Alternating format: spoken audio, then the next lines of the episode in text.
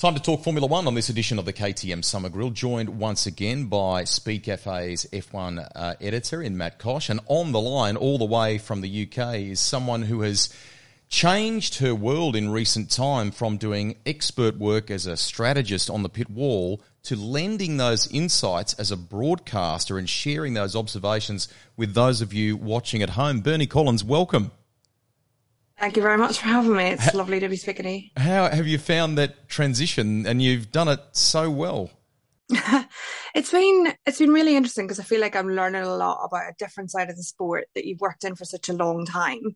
So you sort of when you sat on the pit wall before, you seen the TV feed come in, but you didn't really think about what went into making it. So it's been an interesting move. Betty, 2023 has been record breaking. It's something that I've been saying all, all year because I guess those of us inside the sport appreciate how difficult it is and how historic this will be, even if at the moment it's difficult to digest. What's your take? What's your take home on, on 2023, putting Max gently to one side? yeah, it's it's one of those years where everyone's obviously been very focused at the front, at Max, at Red Bull, but when you look further back, so from P2 to P5, P6, those teams have had one race, one's quicker, one race, another's quicker. So it's been that midfield, or not even midfield, but like front of the field battle, excluding the Red Bull and Max, has been really tight the entire year through it. You know, right until the end, we don't know who's in P second in the constructors. And if we can take that forward into next year, that's going to lead to a really good year because those battles behind have been really tight much tighter than we've seen in previous years. And the longer that we keep with this, um, these regulations so over the next two or three years, it's going to continue, I think. What other things have caught your eye this year? Because you are in that, that position of perhaps noticing things that the rest of us don't immediately see or see as, as quickly as someone like you. Among those other stories that you've talked about, among the really, you know, the, the competitive rest, if you will, what else has stood out for you in 2023? Well, it's been a year where the development race, I think, has been more cutthroat than it has been in other years. We've seen McLaren at the start of the year, really poor performance compared to what I certainly expected for them in the opening races. And then with really aggressive upgrades, really bring the car forward so at the end of the year, it's pretty much always on the podium. Then the opposite appearing to be true of like Aston Martin, where started the year so strongly, and then it appeared that the upgrades weren't working um, and through the middle of the year had this massive slump. So the development race in these regs seems to be really tight, and it re- seems to be really close between teams getting the car right and in the right working window, or the car totally not working at all.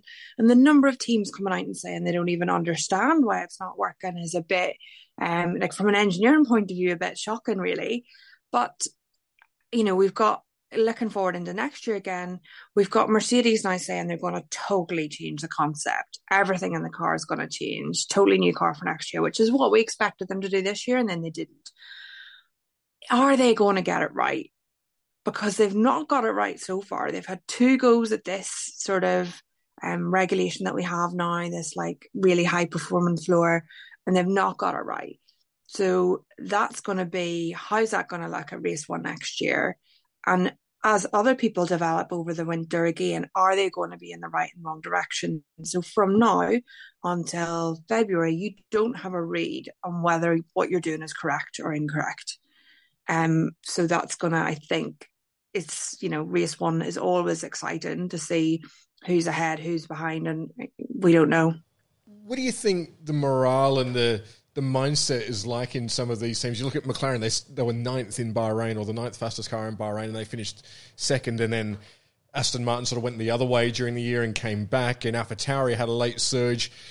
You know, you said there that teams don't know what they're doing; they don't know where they're going to be. What does that do for morale and mindset within a team going into each race and going into each development cycle? Yeah, so I think you know, when I was racing with Aston Martin or Force India, we were very much a back of the midfield team that was outperforming the car. So we are getting really good results for what was expected. And that was very good from a morale side. When you stood on the podium, it felt like you'd really achieved a lot at the trackside team. But you very quickly get used to that. So thinking of Aston Martin specifically this year, they'll have started the year massive high, results that nobody was expecting. I'm sure there was a lot of engineers telling the mechanics this car is quite good and the mechanics not believing it. And then you start to rock up at races and suddenly, wow, the car is good. But you'd be surprised how quickly that podium becomes standard. And therefore, when the result starts to slip again, it's a bit like, oh, you know, it becomes very disappointing very quickly. So I feel like McLaren will have feel very disappointed with their year, even though, you know, the results, a lot of the results through the year are very positive with hindsight. They will feel disappointed. And the team will feel a bit low going into the winter. Conversely, McLaren, having had this massive surge through the year, will feel really positive going into the winter. The entire team, the mechanics, the crew, the drivers, all of them. And even like their development team in the factory would go on, yes, this was wrong at the start, but we were quickly fit to turn it around. And we know our upgrades are working. You know, McLaren have had everything they've brought since Silverstone appears to, at least from the outside, have worked on that car. Aston it appears everything they brought didn't work, and it's only when they started to take the upgrades off that it started. So those teams that finish the year on the high go through the entire winter riding out that high and then hoping for the same sort of success in in the spring. Um, sorry, that's the other way around for you guys. Um, I'll let someone else do the conversion on all of that, but um, it's it, it it will will will make a difference to the guys in the factory and how they're working and how they're feeling and how the pit crew are training and all these other things that go on during the off season. Given the car advantage that Red Bull had, you know, so early on in, in 2023, that was pretty clear. They could afford then to commit to development on the on the 24 car um, sooner. So, what do you see in your mind the early part of next year looking like from a Red Bull perspective and a rest of the field point of view? Yeah, there's lots of different theories out there on whether, you know, fundamentally, we never know when a team has stopped developing one car or another car. And the regulations aren't changing dramatically across years from a technical point of view. So, actually, teams that are still working on the 23 car, that's going to feed directly into the 24 car. So, I don't think it's as clean cut okay, for someone like Mercedes that are totally changing the car, it is clean cut. But for the others where the car will be an evolution of this year, it's not so clean cut as something you're doing on the wind tunnel now isn't going to affect next year's car. It's all going to lead the same way. Um, so therefore, obviously, Red Bull haven't proved out a number of the what would be upgrades through this year with not developing the car, at least externally, not bringing obvious things to the car so it, you know that might be a slight disadvantage some would say because at least mclaren are proving that their wind tunnel and everything is working as they want um, but i think they're going to be in a pretty strong position again next year because they have proven time and time again that in an aero um, efficient year or in a very aero dominant regulations red bull with adrian newey can do very very strong cars so i expect them to be at the front worryingly there's a good chance there's even more of a gap because they've been just doing development for next year, um, or they've not felt they've had to push this year. But what's coming from everyone else? If you look at McLaren's rate of development, God, you know, like they could be anywhere. Can we, can we get an Aussie update or, or um, observation from you, if you if you will? Let's let's start with Oscar Piastri. I mean, um, a lot of hype, a lot of um, people back here in Australia that are, are, very pleased with what he achieved. What about from your perspective, and and perhaps Bernie, if we can ask your answer relative to Lando Norris, the improvement we saw from Oscar during the year, and whether you feel like he'll be, uh, uh, you know, in a position to go more toe to toe with Lando in twenty four. I've been so impressed with Oscar Piastri. Just the very basic stuff, even just speaking to him in the paddock, you know, very calm, very head screwed on, very focused on what he needs to do, not getting distracted with any of the other things that come along with being F1. He knew that when he went in this year, the results were going to stand on track, and that's what he needed to focus on. I think everyone, you know, there was a lot of hype about Oscar because of how the signing went last year in particular. Um, everyone was, you know, to go up against Norris. Norris is obviously doing well in that car. It was a big task, and I think Oscar's really stood up to the question marks there, and he's outperformed definitely what I expected, particularly in qualifying. In qualifying and in sprint races, you know, Oscar's obviously had that win in the sprint. He's done very, very well in qualifying and through the sessions. He seems to build up into the weekend. So he always looks a bit down on Norris until right at the crucial minute where it counts. Um, and he seems to, you know, the circuits that he's not been to before that he's doing really well at and building up and, you know, in qualifying, he's right, right there. But I think I interviewed him in Japan, I think it was. And in Japan, he came out and said, you know, the one thing he needs to work on is his race pace. And he was very honest about that in an interview, which I was quite surprised by. But that is it. When you look at the races he's had through the year, Norris has beaten him in that long run race pace, how he's holding on to the tyre through the stint. But the fact that Oscar very early in the year was fit to identify that and is working on that, and he can he'll spend the winter going through the races where Norris beat him, um, what he can do to improve his driving, what he can learn from Norris's driving, and I've no doubt that next year he'll be even stronger again. So he's really raised, you know, asking questions of the team because he's really standing up to Norris. I think a lot more than than others did. And as always, it's going to be, um, you know, to look at the development of those two drivers together. They've obviously got on pretty well this year. And if Piastri starts to really push Norris next year, does that start the rivalry start? But um, really good early signs from him. You know, fantastic first year. And if he can just keep up that work ethic, which, you know, every sign that he will, I think he's going to really challenge Norris next year. And if the McLaren's better, then you're going to see a few more podiums, hopefully, from him. Drilling down on McLaren a little bit more, obviously that car changed dramatically in Austria, and then again, you know, sort of around Singapore, Japan, when they introduced the second round of of upgrades. Now, the drivers obviously got to come to, to grips, so too do the engineers in terms of setup and the requirements of, of the new car. What is the strategist do on the wall? How do you adapt? Because I imagine things like tyre wear and you know his pace through the corners, mid corner speed, those sorts of things that impact a race strategy, they must change as well. Yeah, and it can be even very basic things change. So, for example, the first half of the year, you'll have gone into qualifying probably a bit conservative on your how you're reacting. So do you need a second run in Q1 to go through to Q2? All of these things you'll have built up 10, 11 races of oh, we need to run again. You need to be conservative, and you get into that way of thinking of a lower field team where you're where you're needing the extra runs or you're trying to give the driver the most effort, and it's difficult to make that switch quickly into oh, suddenly now we're quick enough that we're one tire in Q one, saving our other tires for Q two and Q three, or maybe even you know burning tires earlier in the weekends. You've got more race tires. It's it's that switch that's often hard to make, particularly in the early races, because your confidence of how the package will perform at all circuits isn't there yet.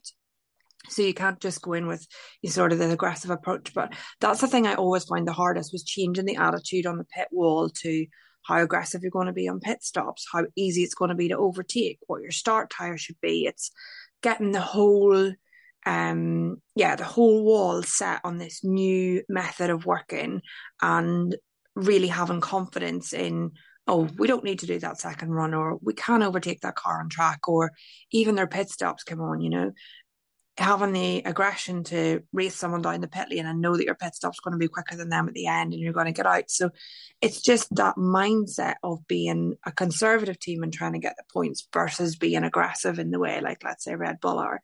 They seem to have managed that pretty well from a strategy side. Um, and yeah, like you say, it you know it changes things like your tire wear, like the compounds you can use at the start of the year. I think they were really struggling on soft compounds. Suddenly by the end of the year, so you sort of end up redoing a lot of your tire model and trying to ignore data from the earlier car, which again in the early races of an upgrade means that you've got very limited amount of data to work with. Bernie, can we come to Daniel Ricciardo now and even Liam Lawson in this in this question? Firstly, uh, how much do you feel like Alpha AlphaTauri benefited from Daniel's experience when he came back into the game? How how important was that for that car?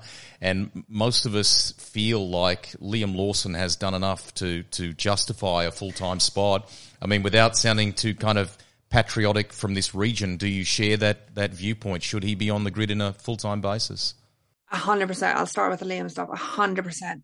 I interviewed him on the grid in Zandvoort that was his first race in the car, and I have never seen anyone so calm, much calmer than I would be in that situation. You know, I think they'd had a wet weekend up to that, and it was the first sort of laps he was going to do on dry tires. It's a massively different fuel load to what he's run. Um, just so much stuff has got, but your mind's racing. But he was so calm, and I think, you know, it's it's a pity in F one that some things are led by sponsors, some things are led by deals, whatever. But on pure performance, he should be in a car. He should be in a seat. Um, arguably that should have been the AlphaTauri seat with Daniel Ricciardo because you would have a very strong lineup of a young guy that's clearly very good and Ricciardo who has um very strong pace and a lot of experience. So that would work really well, you'd imagine, for the AlphaTauri team, that mix. Um, now that's not happened, which is a pity. And what's going to be very interesting going forward now is what Liam's able to do over the next season. You know, needs to be in a strong position in order to step into that car. We don't know what happened with the Williams seat, if it was offered to him and then he said he wanted to stay in the Red Bull family. We don't know the answers to those questions. Um, but you would like to think that other team managers are sitting looking at his performance going to get in a car and do that that quickly is is no mean feat. Um, so yeah, I I totally think he should he deserves that spot on the grid. And it's a bit of a pity that he's missed it, but he has given himself one fantastic interview. You know, he cannot do any better than he did in those three races that he had, and it or four races, and it's such a pity. Um, going to Daniel, um, which I should raise the point. I have been criticised for saying Ricciardo, and apparently we're meant to say Ricardo. So I'm going to try my best on that. Um, but yeah, he's got back into his seat. I think there's a lot of discussion that he thought he wasn't going to get back in his seat after what happened in the previous years.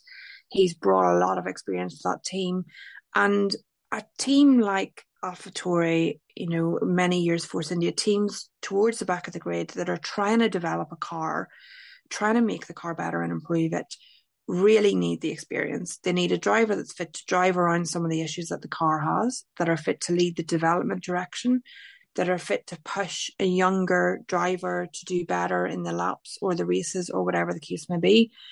And also bring that air of calmness because things won't, won't always go right. So you do need to be able to react to that and do the best that you can and continue to run races where picking up a point or two here or there are very valuable at the end of the year. Um, and it's, you know, it is a pity the races that he missed in the middle of the year with his wrist, but good that he's been fit to get back into the car and finish the year out in that car because again it would have been a very difficult winter for him having not been back in the car at the end and you know had some good results towards the end as well um so i think you know Daniel's obviously doing a lot better in that car than he did in the McLaren, and it's got to be building his confidence going forward. Um, so let's see what he can do in the future because there's lots of seats opening up hopefully at some point. You spoke about, I guess, the experience of Daniel. Let's call him Danny Rick for simplicity. The the simplicity of Daniel versus the, the, the inexperience of of Liam inside a team, I guess in the engineering meetings and the pre-race strategy and all those sorts of things, what does an experienced driver give you? One of the things I think it was Jody Edels after the Belgian Grand Prix was telling us that you know, Daniel's feedback during the Hungarian Grand Prix was perhaps the biggest advantage that they'd had all year in, in that they had got a better understanding of the car mid race. They hadn't had that previously. But what what did the team get out of an older driver or a more experienced driver that they wouldn't get out of a, a Liam Lawson? Yeah, so there is that experience. There's that understanding of, for example, in the beginning of a race, any of the races where you've got pretty high degradation or high track improvement, in the opening laps, it's very unclear often when the lap time's fallen off or staying stable. Is it track improvement or is it deg? And sometimes a really experienced driver can give you that feedback that may not be obvious from lap times directly, or there'd be very good discussions. Sometimes you can hear it even in the radio that were played out. There'd be very good discussions on is it two or three more laps at this pace? What's possible in terms of overtaking? So, with an experienced driver that's lived it a lot, you will to get what you're trying to achieve in strategy, particularly across, is very easy. This is what we're trying to target. This is what the pit window looks like. This is where expected to come out and track, whatever the case may be. And an, an older driver will be coming back to you with suggestions. So, it, who am I dropping behind? Yes, I can overtake them. No, they're going to be tricky, whatever the case may be. You know, we've seen Williams, although maybe the car pace isn't good at times, difficult to overtake. So the older drivers got all of that experience ready. The other thing that, you know, people often forget is their understanding of the rules is way beyond a younger younger driver just because of experience. So in the past we've seen things like people overtaken in the pit lane when there's a safety car or you know pushing the pit entry or whatever the case may be. These the drivers that have gone through experience have seen these things happen time and time again. They're also potentially a little bit less likely to get caught up in something and turn one on the opening lap because again that just experience is there. And the calmness that when you do hit the wrong track position, you come out behind someone that's difficult to overtake, the sort of settled attitude to making the overtake stick at some point in the race, knowing when it's important to get past and when it's just right, we'll we'll hold it out a few laps. Um, so you see those sorts of things. Obviously, Liam would bring better reaction time, raw speed. So we've often seen it with a younger driver that they really push an older driver in terms of launch performance just because their reaction time is so good or they're prepared to work so hard at it. Their work rate is more. Um, but you do have to do more explanation of what's happening through a race, what regulations are coming into play, what the position is of others on the track. Their just mind is a bit more overloaded with those basic things that an older driver is on top of. And that takes more workload from the pit wall to keep on top of those things, which ultimately means the pit wall's not doing something else. Bernie, our, our, audience will find that fascinating, that work on the pit wall that you're just talking about there. If you wouldn't mind, just share with us what it's like, you know, when you're in that role as strategist on the wall, when you've started the season with a car at one performance level, it obviously evolves one way or the other as the as the year progresses, and and how you deal with modelling around that and, and so on. Yeah, so we try. We've got several more. Like the forming a base strategy is is reasonably simple. In you've got a lap time, you've got a tire model for each tire. So in that you've got the pace difference between the tires, you've got the degradation of each tire, and you've got the life. Those are your three things that go into a tire model. And with your pit loss, which you've worked out, you can work out what the fastest race is. So you can work out is it one or a two stop, which tires it involves, whatever. So you can work out your your fastest race if you weren't interacting with anyone else. And then the difficult bit is to include the interactions with everyone else. And to do that, you need to know your pace relative to everyone else's pace, how fast or slow you are. And it's not just the front of the field, which everyone thinks of, but also the back of the field. So, how quickly are you going to have a pit window on the slowest cars, for example? How much trouble are you going to have overtaking them if you come out behind them? And to get that sort of, as you say, as your performance, the first race of the year is always the most difficult because you've got the least data. You've got data from testing, but you don't know everyone's fuel load. So the first race is always the one where there's a big question mark on the pace of each car. And then from that, you sort of end up with this rolling average of what people's pace was over the last few races. You don't want to go too far back because you want to include any new upgrades they have but you want to include a range of circuits and turns to make sure that just if they had a strong or bad weekend, you've not really skewed the data with that. And so it's the pace of your car and other cars is actually quite difficult. And that does affect, like I say, when you can stop, who you can overtake, when the leaders are going to come through you, that you're going to get your lapping events. All these things that we try and avoid, particularly as a midfield team, because that costs you so much time. Um, and often that's where strategy at least pre-event goes wrong is that difference in pace between you and the others. Um, and then the tire model stuff, obviously, it, the tires are not um, not a given condition. So the track temperature might move, the wind might move, the uh, the brakes might be running slightly hotter, which is in you know increasing the temperature of the tires. There's so many things that go into affect the tires, and there's such a delicate balance that although you have one tire model, you need to be really ready to adjust um, higher deg, lower deg, whatever the case may be. So the race on the pit wall is a lot of trying to make sure your model is within the parameters that you set originally.